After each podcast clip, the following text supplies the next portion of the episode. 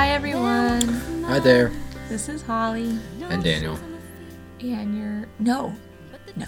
No, you can say you're No, listening to. Halfway Saints. Oh, okay. you just. you're listening to Halfway Saints. That's it. That's, all you get. Ta da.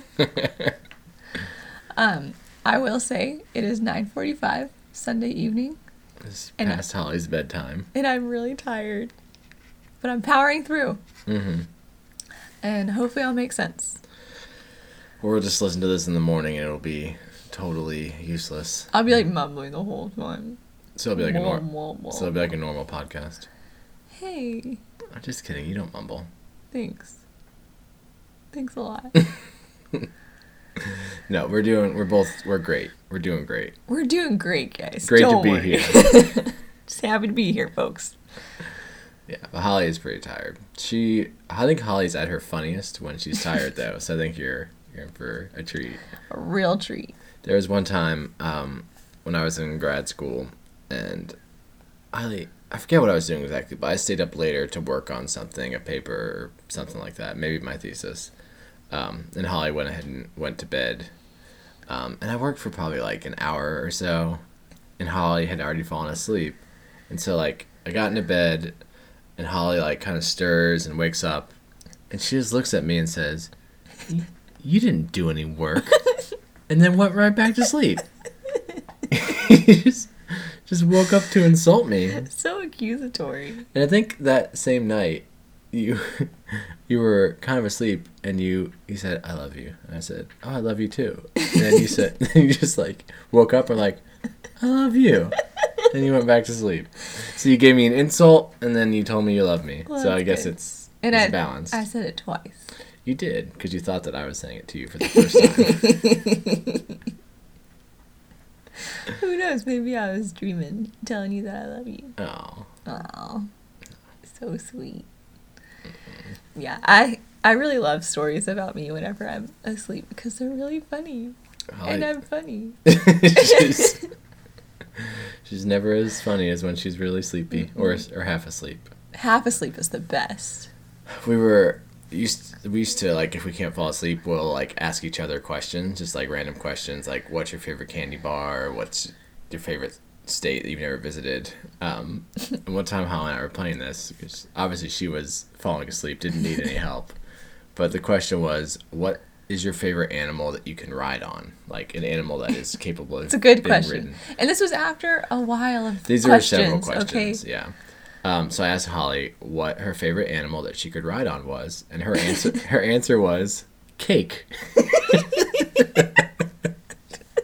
I was already dreaming about cake. I wanted to ride on some cake. Uh, Uh, that hasn't happened lately. I think because we I know, and I'm just not. both so tired we go to bed right away. Oh, I wish. You know, it's not the case for me. I go to sleep right away. I know. Daniel sleeps like a rock every night. No problem. You say that like it's my fault or It that is. It's, It's your thing. fault that you're better at sleeping than I am. First trimester is very difficult to sleep. Second trimester is apparently just the best for everything, and then third trimester again, you can't sleep very well. Oh, because you have a basketball I know, hiding under your under belly. your belly. But um, yeah. So yeah, it doesn't happen very often anymore because I'm not as sleepy as I used to be.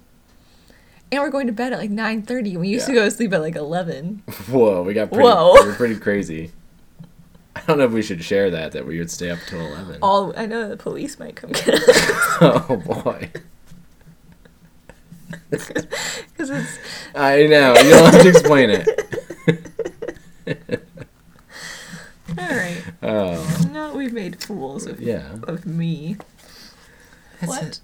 That's didn't make any sense. but oh, it's kind of appropriate. for what is? our topic for Oh, being yeah. sleepy? I, don't, I don't think it is. Not really. Good Uh, segue, Holly. Good job. Sometimes you have to compliment yourself. you know, build build yourself up. Holly's trying to get me to go on. She's pointing at the topic Come on, on her get there, notebook. I'm just letting her squirm for a little while longer. Tonight we're going Uh. to talk about mystery. Okay, we also said we weren't going to say today we're going to talk about. Did we ever say that? I Yeah. don't remember saying that. Yeah, you said I don't want to say the episode number and I don't want to just introduce our topic. But Well, I did. Fortunately, I so- did. Oh, I remember we talking about that now. anyway, cat's out of the bag. But earlier this week, I was um, driving home from work and I was listening to NPR. And there was an interview. Um, I think it was Fresh Air. Terry Gross. Terry Gross was. Uh, what? I slightly mispronounced her name. It's not Toe that. gross. Oh man. We're Are you just done? getting Are you done? No. Um, but I was listening to NPR and there's what? Go on. Tell the story. Tell the story. It's fine. and it was an interview and I'm trying to tell it. You keep I know, I'm giggling. sorry. I'm sorry. Um, and through the course of the interview, obviously the interviewer and the interviewee had different points, um, or were come had different points of view, and the person being interviewed just kept um, like speaking around the questions, like any a lot of any semi political interview, people are just going to talk around questions, and it's really really frustrating. But the um, person being interviewed was just like speaking around these questions, and um, at one point, I was like kind of frustrated, and I was like, "Why doesn't he just say I don't know?" or "No, I didn't think about that," or "Well, you're right in this regard, but here's this other point." Like he just kept sticking to his talking points. Right. Like he what was happening was she was asking him questions that he didn't have prepared answers for. Right. So he just skirt around them. Yeah, and bring it back to his talking points. It was just really frustrating because as just a radio listener, like I listen to radio to like hear different viewpoints and like get information. Like going into the interview, I could probably tell you what this guy thinks about this.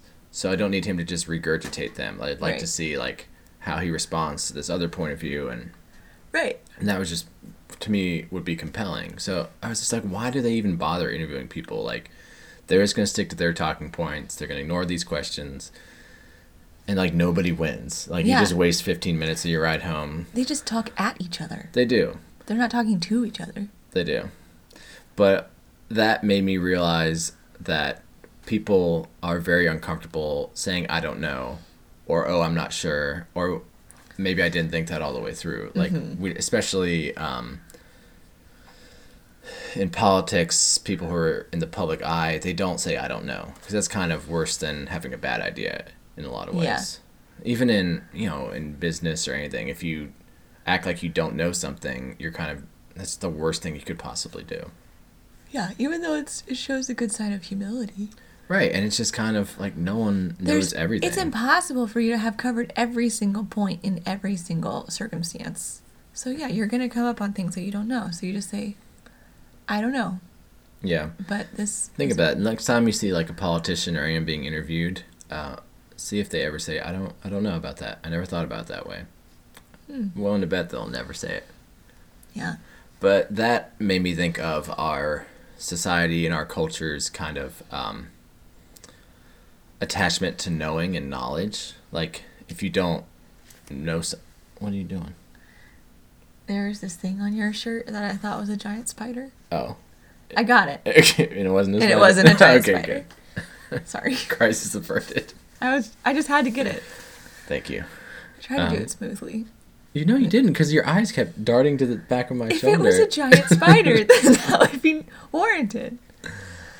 Anywho, Our societies. right? We um, we have to know like ignorance is kind of the worst thing that you can think of. Yeah. Even if someone like doesn't know a certain topic, like everyone's talking about this one thing, like you don't want to say, "Oh, I don't know. What are you talking about?" or "Oh, I'm not sure. I don't have an opinion on that," because it's what everyone else has been talking about. Right. So just the idea of um, allowing yourself not to know and taking that time to form an opinion or just to investigate, like it just doesn't exist. Because we also live in the time where like we have the internet. We do have the internet. where like every inform all knowledge is available to us through Google. Lots of knowledge. I wouldn't say all knowledge. Lots. We would have no need of. Jesus if Google gave us all knowledge. Okay. You know what I meant. But so much is available to us through the internet. So it's kind of expected that if you don't know something, you figure it out. mm-hmm. There's never they like society doesn't expect you to just like let it be Mm-hmm. because you have like we have the resources to look through and to get it to get to the answer, to get to the the facts. Right. But um things that don't have factual answers Mm-hmm. um, are disregarded in that sense. Right. Or something that could have two, like, where there are two reasonable positions to take on Mhm. something. Like, we don't. People aren't comfortable saying, "I don't know." I'm in between. hmm Most people are. And at least they're uncomfortable saying it. Yeah. You know. Yeah. So with that in mind, I've been kind of reflecting lately, like over this weekend and a little bit this week on the idea of mystery and mystery as a as it pertains to the church and Christianity. Um, and I think a good way of understanding, because people we speak of mysteries all the time in the church, and um, I think a lot of people don't fully know what it means. I think it's an instance where we have a word that has a very specific definition, but that isn't always clearly communicated. Like Yeah. like people hear mystery all the time, but it's not accompanied by an explanation. So we just think of mystery in the conventional sense, like oh, it's something we don't know. Like oh, that's a mystery. We can't figure that out. Yeah, that there's nothing based around it Right. where there is. Um, and I think that's kind of dangerous. Like a lot of time, like I feel like there are other words too, like religious liberty. We say that word a lot, but I don't think people are Yeah. explaining what that means. And even something like human dignity, like Yeah. there are words we use that the people using them know the the definition, but it may not be totally clear to everyone listening. Totally. But that's beside the point. Mystery, I think, is a big word where people hear that and they kind of just don't know what to do with it. Yeah, I think that the the problem with hearing the word mystery over and over again is that it's like, okay, it's a mystery, and we're just gonna leave it at that. Mm-hmm. Yeah, like it's almost an answer you give um, your like third grade CCD class. Yeah. Like you explain the Trinity, you make the like shamrocks and the little things, and someone asks a question, you're like, oh, it's a mystery. We don't know. and that's it, and they're just Mhm. like, okay, that's all I have to go on. Where mysteries have a lot to like in- investigate and to like look into. Mm-hmm. And um, I heard a really good explanation and kind of definition of mystery from uh, my best friend the Rhinos podcast. I forget what episode it was, but they were talking about mystery. They may have been talking about the sacraments Maybe. or not. Um, but they made the distinction between positive mystery and negative mystery. And a negative mystery is kind of what you generally think of, like, oh, who ate all the cookies? The answer is Holly. But if you don't, it wasn't me.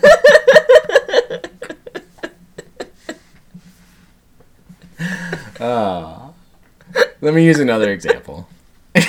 Sorry, I got Holly too excited. Where are the cookies? But it's uh, who forgot to shut the door and the dog got out. Like, oh, we don't know. It's a mystery. It's something you don't know.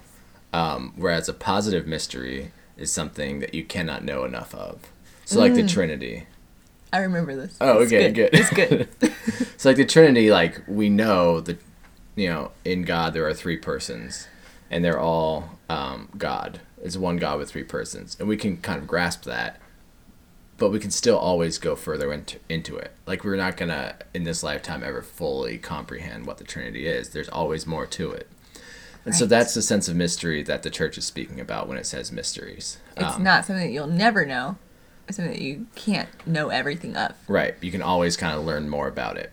Um, so I think that's a good way to look at it. Yeah. Yeah.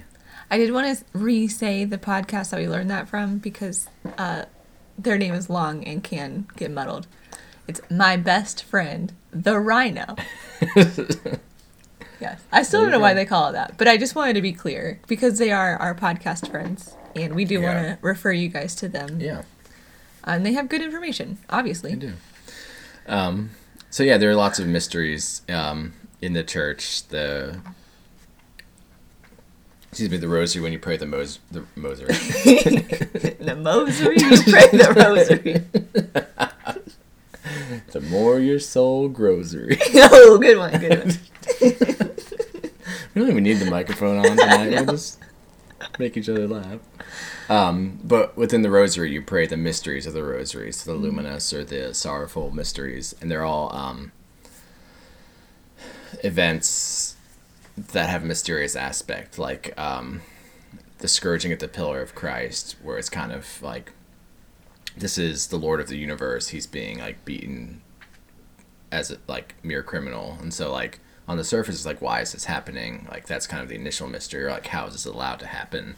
And you can go into that more and more and more. And some of the other mysteries are like the Transfiguration, where it's that's a, a good example of it. Like Yeah. we're not really sure what exactly is happening. Like we have hints at it, and we can learn more about it, but we're not going to be like, oh yeah, Transfiguration, that's what it was. Got it. Got it. Yeah. So Like- throughout the church, there are lots of um, mysteries, Mm-hmm.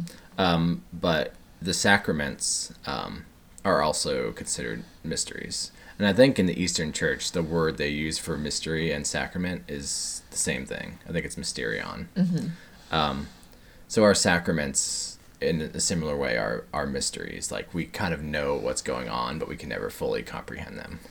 And I, I love how the, the church encourages you to look into them and to explore them deeper. Mm-hmm.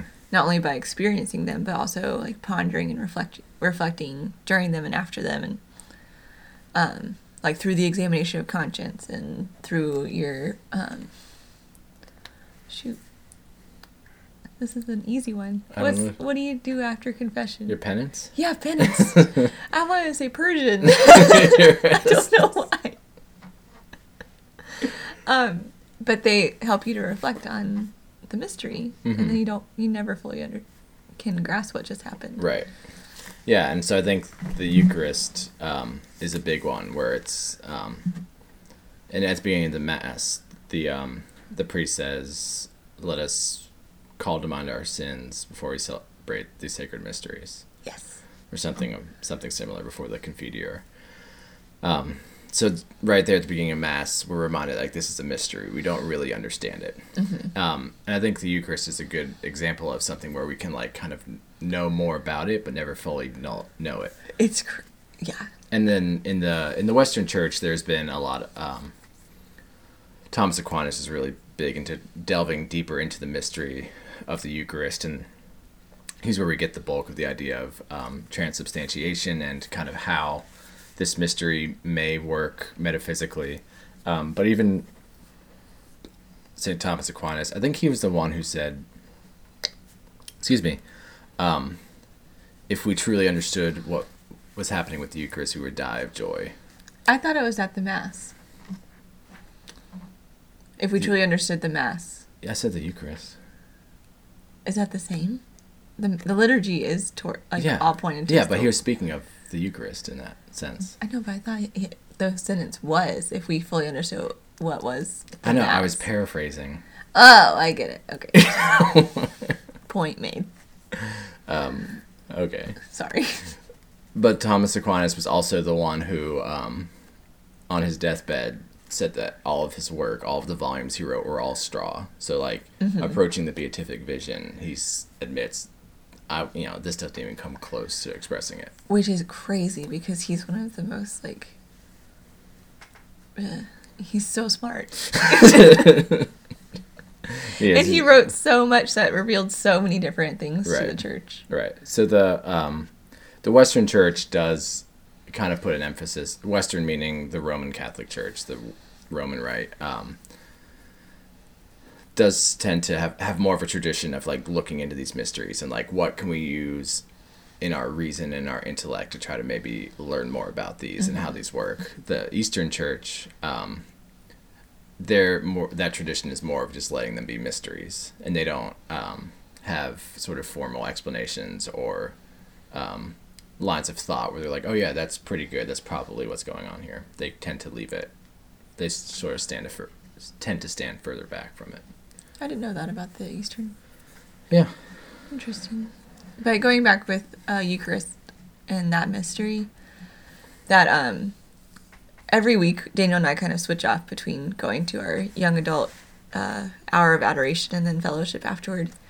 But every time during that hour of adoration for me, I'm always like, Lord, like, show me what this is because this is like so beyond my any comprehension that I can barely even like grasp what's happening before me. Hmm. But to go back what to what Aquinas said that if I did know what was happening before me, I would die of joy. I mean, like it, I would be in. If the you- beatific vision. Right. If you truly grasp what is happening. and Right. What you're experiencing. I know, but we can't. We just Mm-hmm. have so many things in our way. Yeah. Sorry. I know.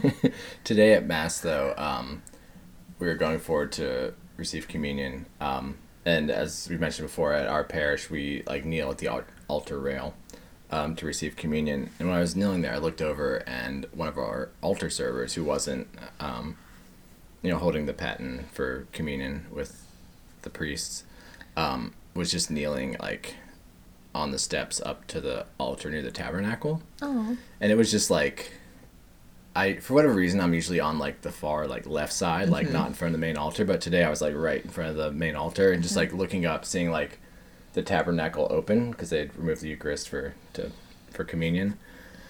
And this boy who was probably like probably in his early teens like um, just sitting there like very reverently like palms pressed together um, kneeling at the steps up to the altar and like the chalice is up there on the altar. And it was just like this really beautiful glimpse of kind of what we're I don't know what it's all about. Like here's this boy who like most I don't know, I'm gonna say he's thirteen like thirteen year old boys could like would that's the last thing they would want to be doing. Hmm. And he's not even like he's just waiting pretty much. Like he's not out there with the priest right. helping distribute communion. He's just like patiently waiting and like patiently praying.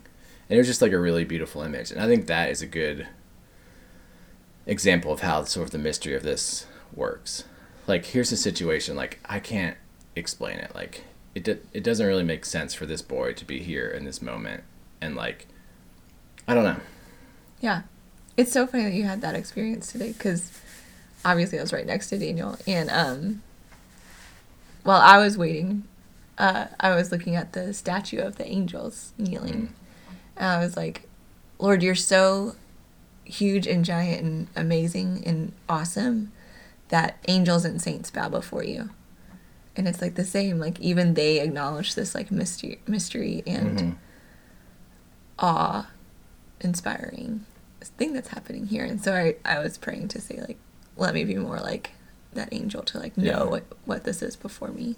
Right. And that's kind of like if the angels and saints are kneeling like they are in heaven, like they kind of, you know. So it's just it helps you to remind you of like how much you don't know. Right. and how much is kind of um, to be revealed. Like Saint Paul talks about us. Um, I forget what he said exactly, but we look through a veil darkly, mm-hmm. like through the incarnation and um, the institution of the sacraments. We get a glimpse of what it's like. Like we had nothing before, now we get a glimpse, but it's kind of like through. It's through a glass darkly, not a veil, right? Yeah, totally. I know. Um, but we can kind of see it. But it's kind of like, what is that exactly? I'm not sure. Mm-hmm. Um, so there's still so much more for us to know, or Mm-hmm. for us to. It's like beyond knowing, more for us to experience. I guess. Yeah. better way of saying it. It's like those um the glass blocks that they use in bathrooms. Uh, I think they're called glass block. But they're all wavy. yeah, It's like you can like you can kind of make out there's like a tree outside and Right, you see but you that there's blue, but there you definitely can't figure out. right. You can't see like, oh, it's a pine tree with these pine needles and Right. pine cones on it. It's just kind of blurry. Yeah. Right. Or like, uh, like a dark glass, like Saint. Paul said. I just was wanting a more um Okay, he could have gone. I They tradition says blocks- tradition says he was either going through like glass block or glass darkly. He went back and forth. I just needed it for myself. I know, I know. yeah, so the Eucharist is a really good example of um, something that we can know and experience, but it, that it's still a mystery. Right. Um, and I think marriage also is another one, um, a sacrament that we are um, a part of, and a vocation that we live out, and something that is, um, you know, the Eucharist is part of our daily lives, but marriage is also. Um, I don't want to say we experience it more, but we maybe have been thinking about it more as a sacrament and done our own Right. searching. Um, through it. So I think that, um, yeah. So I think marriage is another one where you can kind of delve more deeply into it and get more out of it. and it's it's interesting that marriage is such a mystery because like I remember what I was gonna say, well, because it's, it's so common, like it just yeah happens. yeah but like before yeah go ahead. Sorry. well, it's interesting because um, I guess this is true of baptism too, but marriage is one of the things that Christ raised to the level of a sacrament. Like there Mm. was marriage before Christ came, but he said this institution, I'm making this a sacrament. I'm I'm making this a way through which you will experience my grace. Mm. And kind of, he did that kind of with baptism too, because John was baptizing before, and it wasn't he until Christ did. was baptized in the Jordan that it was kind of elevated to Right. where it is now. but Sorry, go what on. I was going to say was Oh. that um like for us like we definitely knew that we wanted to be married but we had no idea what we were getting into at all and I think that um our culture is so obsessed with this whole like knowing everything and not having not wanting any kind of mystery is that they've it's like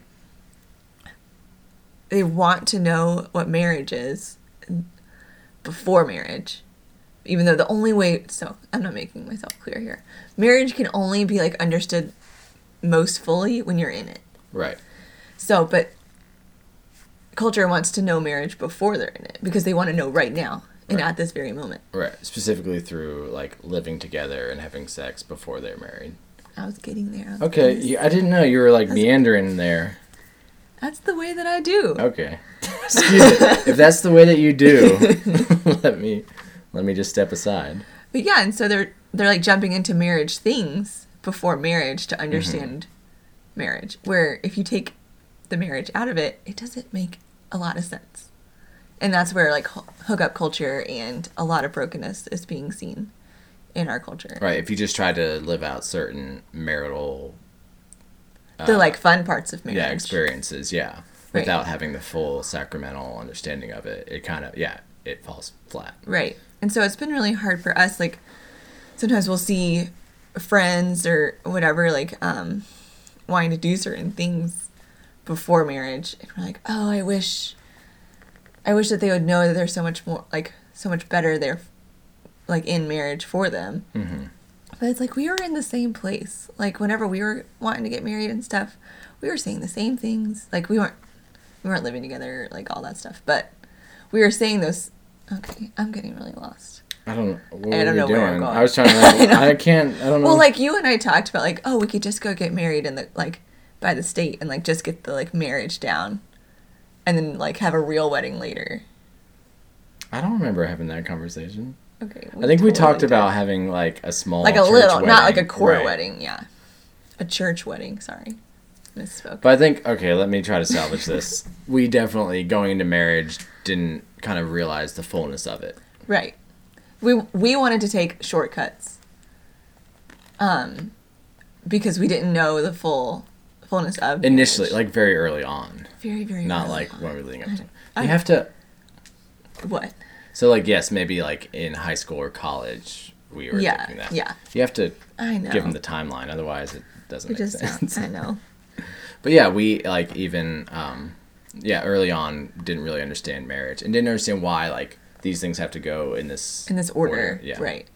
So we questioned a lot and we investigated a lot, but then we just had to we had to make the decision to say like, no, I trust the teaching here that I need to wait until marriage. And just like all that you can do whenever you have all of these questions about like why does it have to go in this order is trust trust that it comes after marriage. Right. And it's really, really hard. And I think that's why culture like has such a hard time dealing with it Mm-hmm.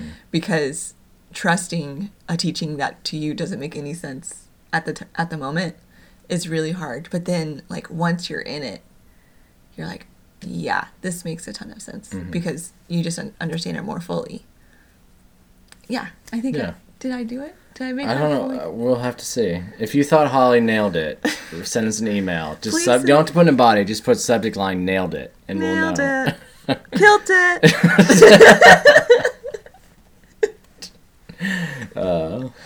Um, I was kind of thinking differently when I um, was thinking of like marriage as a mystery, um, in that just kind of the concept of it is kind of like you kind of say like, oh yeah, totally, two people get married, they live together, they live as one.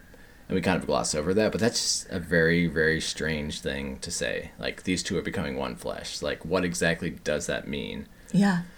and like you can you can kind of unite um in lots of ways like oh we're going to unite finances and we're going to live in one house and we're going to take the same name and we're going to and even to a more uh to a deeper extent like we're going to have children and they're going to be people who are a union of the two of us Crazy. it's crazy but that's still like there's still two individuals in that relationship Right.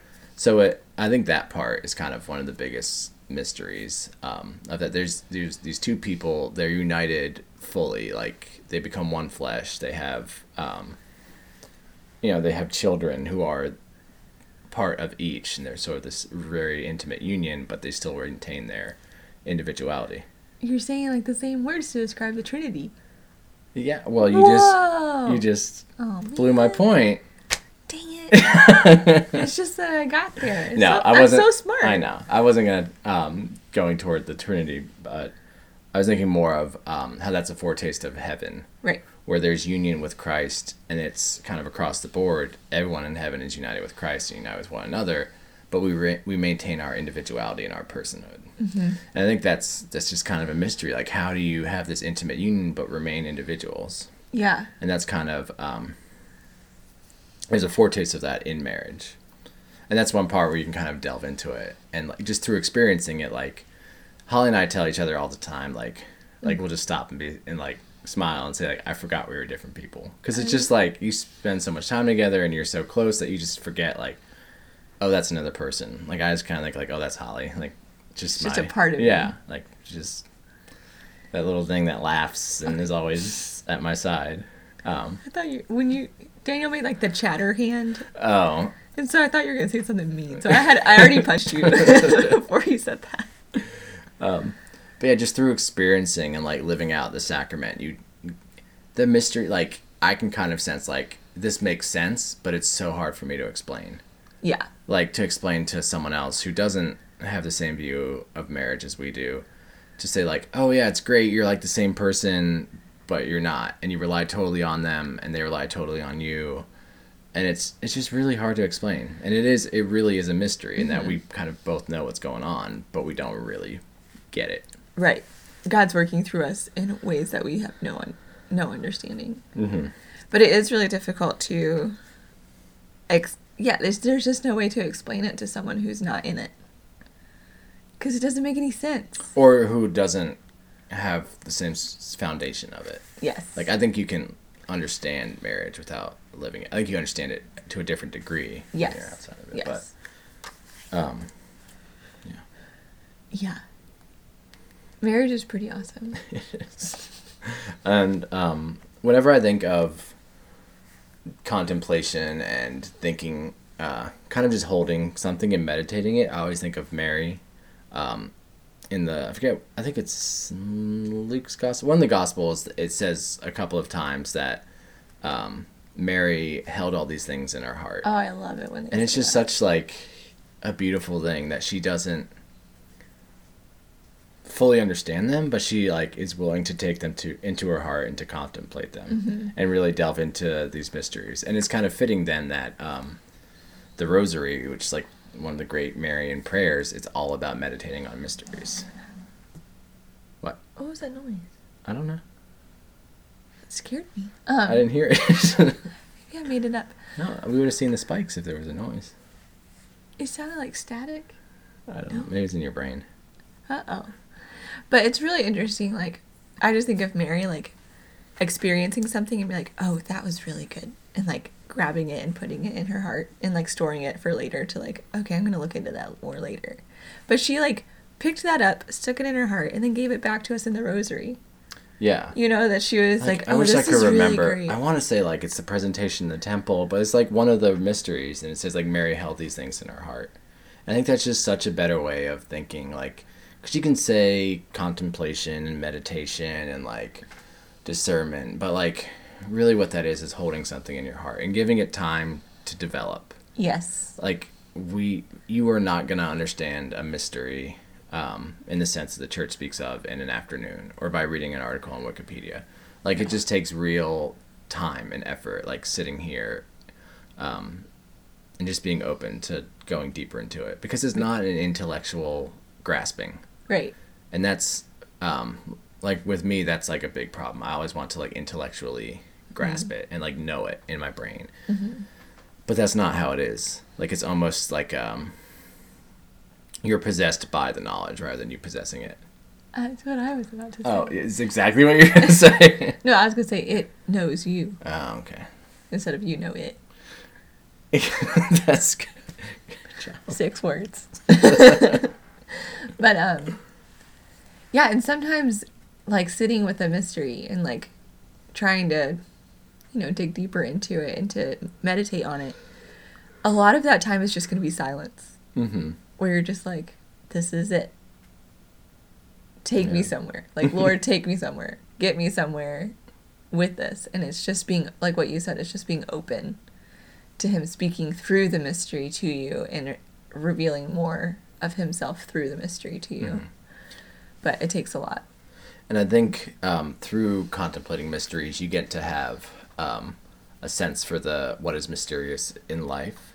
Um, like Flannery O'Connor often writes about um, recognizing mystery and how people don't recognize mystery. And if you are kind of in tune with these mysteries that the church has identified and like spending time with them and delving deeper in them, you can, in your everyday life, um, kind of see the sacramental reality that underlies everything and like delve into those mysteries. Because I think there's definitely situations in life where you're like, something happened here. Like, I kind of know what happened, but I'm not really sure what happened. Like at Mass today, like, why was I struck by that altar server sitting there, kneeling there praying while I was waiting to receive the Eucharist? And I think.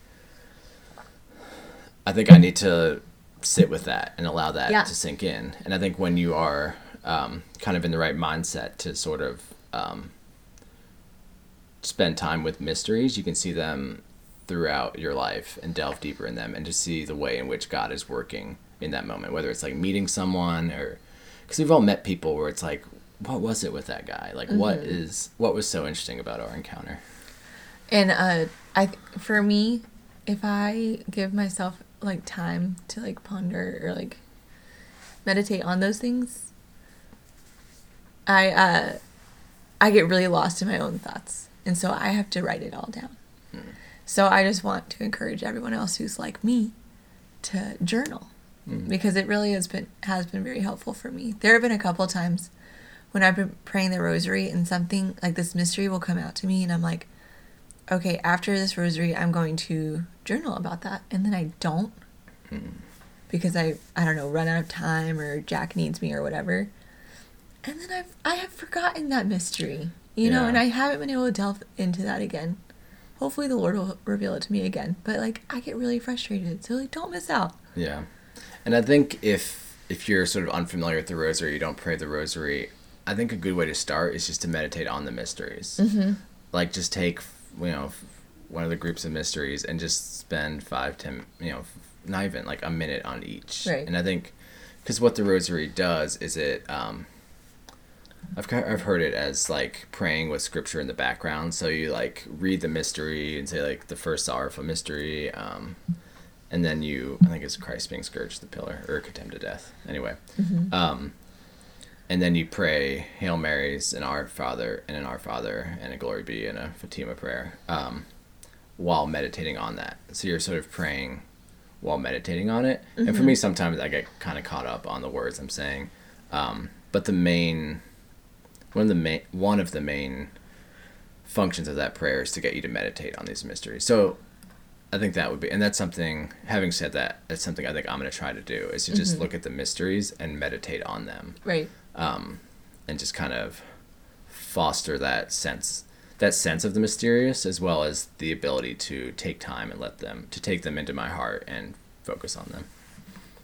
Nice. Thanks. I just think that's all really cool. It is really cool. super. People don't realize how cool we are. no, but it really is great because the um, what's the line from Gerard Manley Hopkins? Something like the world is charged with the splendor of God. So it implies like mm. all of creation kind of is like charged with God. Like there's like a Yeah. pulse of God going through it all. It's true. So when you stop, and Flannery O'Connor is big on this too. If you just stop and look at these situations, there's beauty and there's mystery there that you can that you can delve into because Yeah. we we can't see it right now, but there is a sacramental reality. Like baptism does something. It makes a difference in your soul. And if we believe in God and in Christ and what Christ says, we have to um, have hope of that reality. Even though we can't see it, it's there. And we don't understand And it. through becoming more in tune with that, we can kind of see that sacramental reality in our everyday lives, kind of seeping through the surface.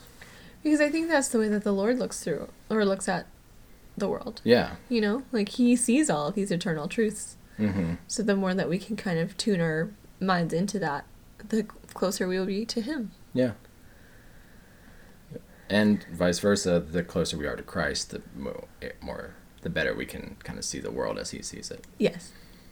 Yeah, I just gotta keep at it. Keep at it. All right, Holly is nodding off. I'm sorry. Um, but we hope you enjoyed our discussion. Um, Email us if we killed it. Yeah.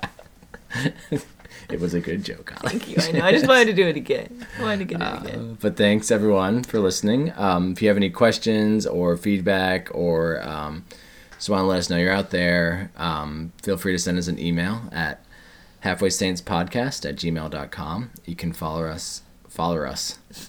Follow us rather on Twitter. Follow us on Twitter at halfway underscore saints. Like us on Facebook. Um, and if you're so inclined, leave us a review on iTunes. We really appreciate it and it helps other people find the podcast. Yeah. Yeah. So um, have a great week for everyone. Pray for us. We'll keep you all in our prayers throughout the week. We will. And we'll be back next week. Have a great week, everybody. Bye, everyone. Bye.